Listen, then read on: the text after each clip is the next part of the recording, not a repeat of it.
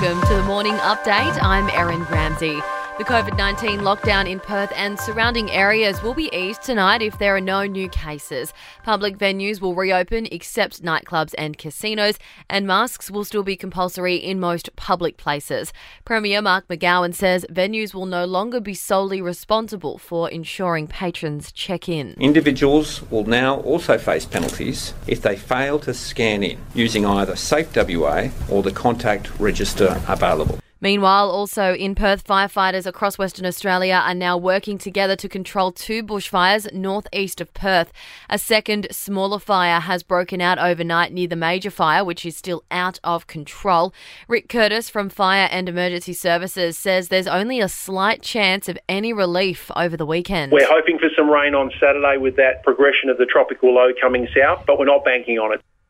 The number of international arrivals allowed into Australia each week will be discussed by National Cabinet today. The intake was cut by 50% in January, and Prime Minister Scott Morrison wants the original levels restored by the middle of the month.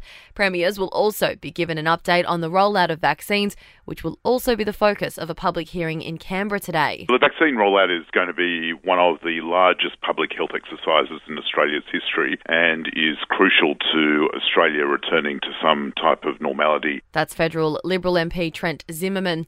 And gay conversion therapy has been banned in Victoria. Legislation has been passed by 27 votes to 9 after a marathon debate in Parliament.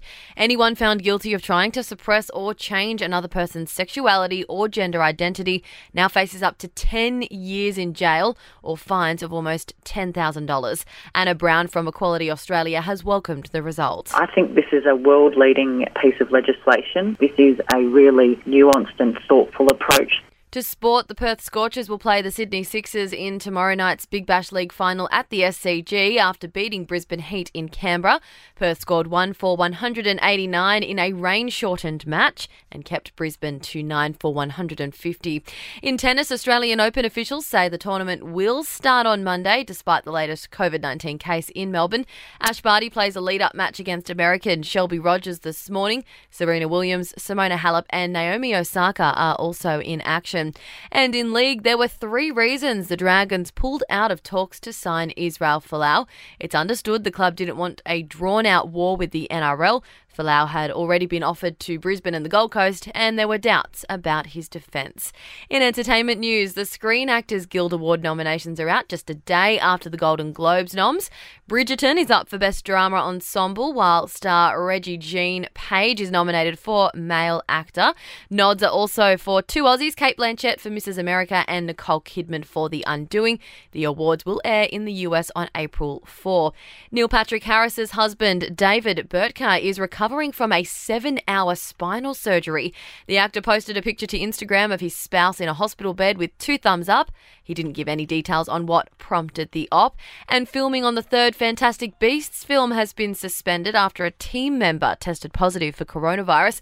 The Harry Potter spin off, which stars Eddie Redmayne and Jude Law, is being shot at, at Warner Brothers Studios in Hertfordshire. And that's the latest from the Nova podcast team. We'll see you this afternoon for another episode of The Update.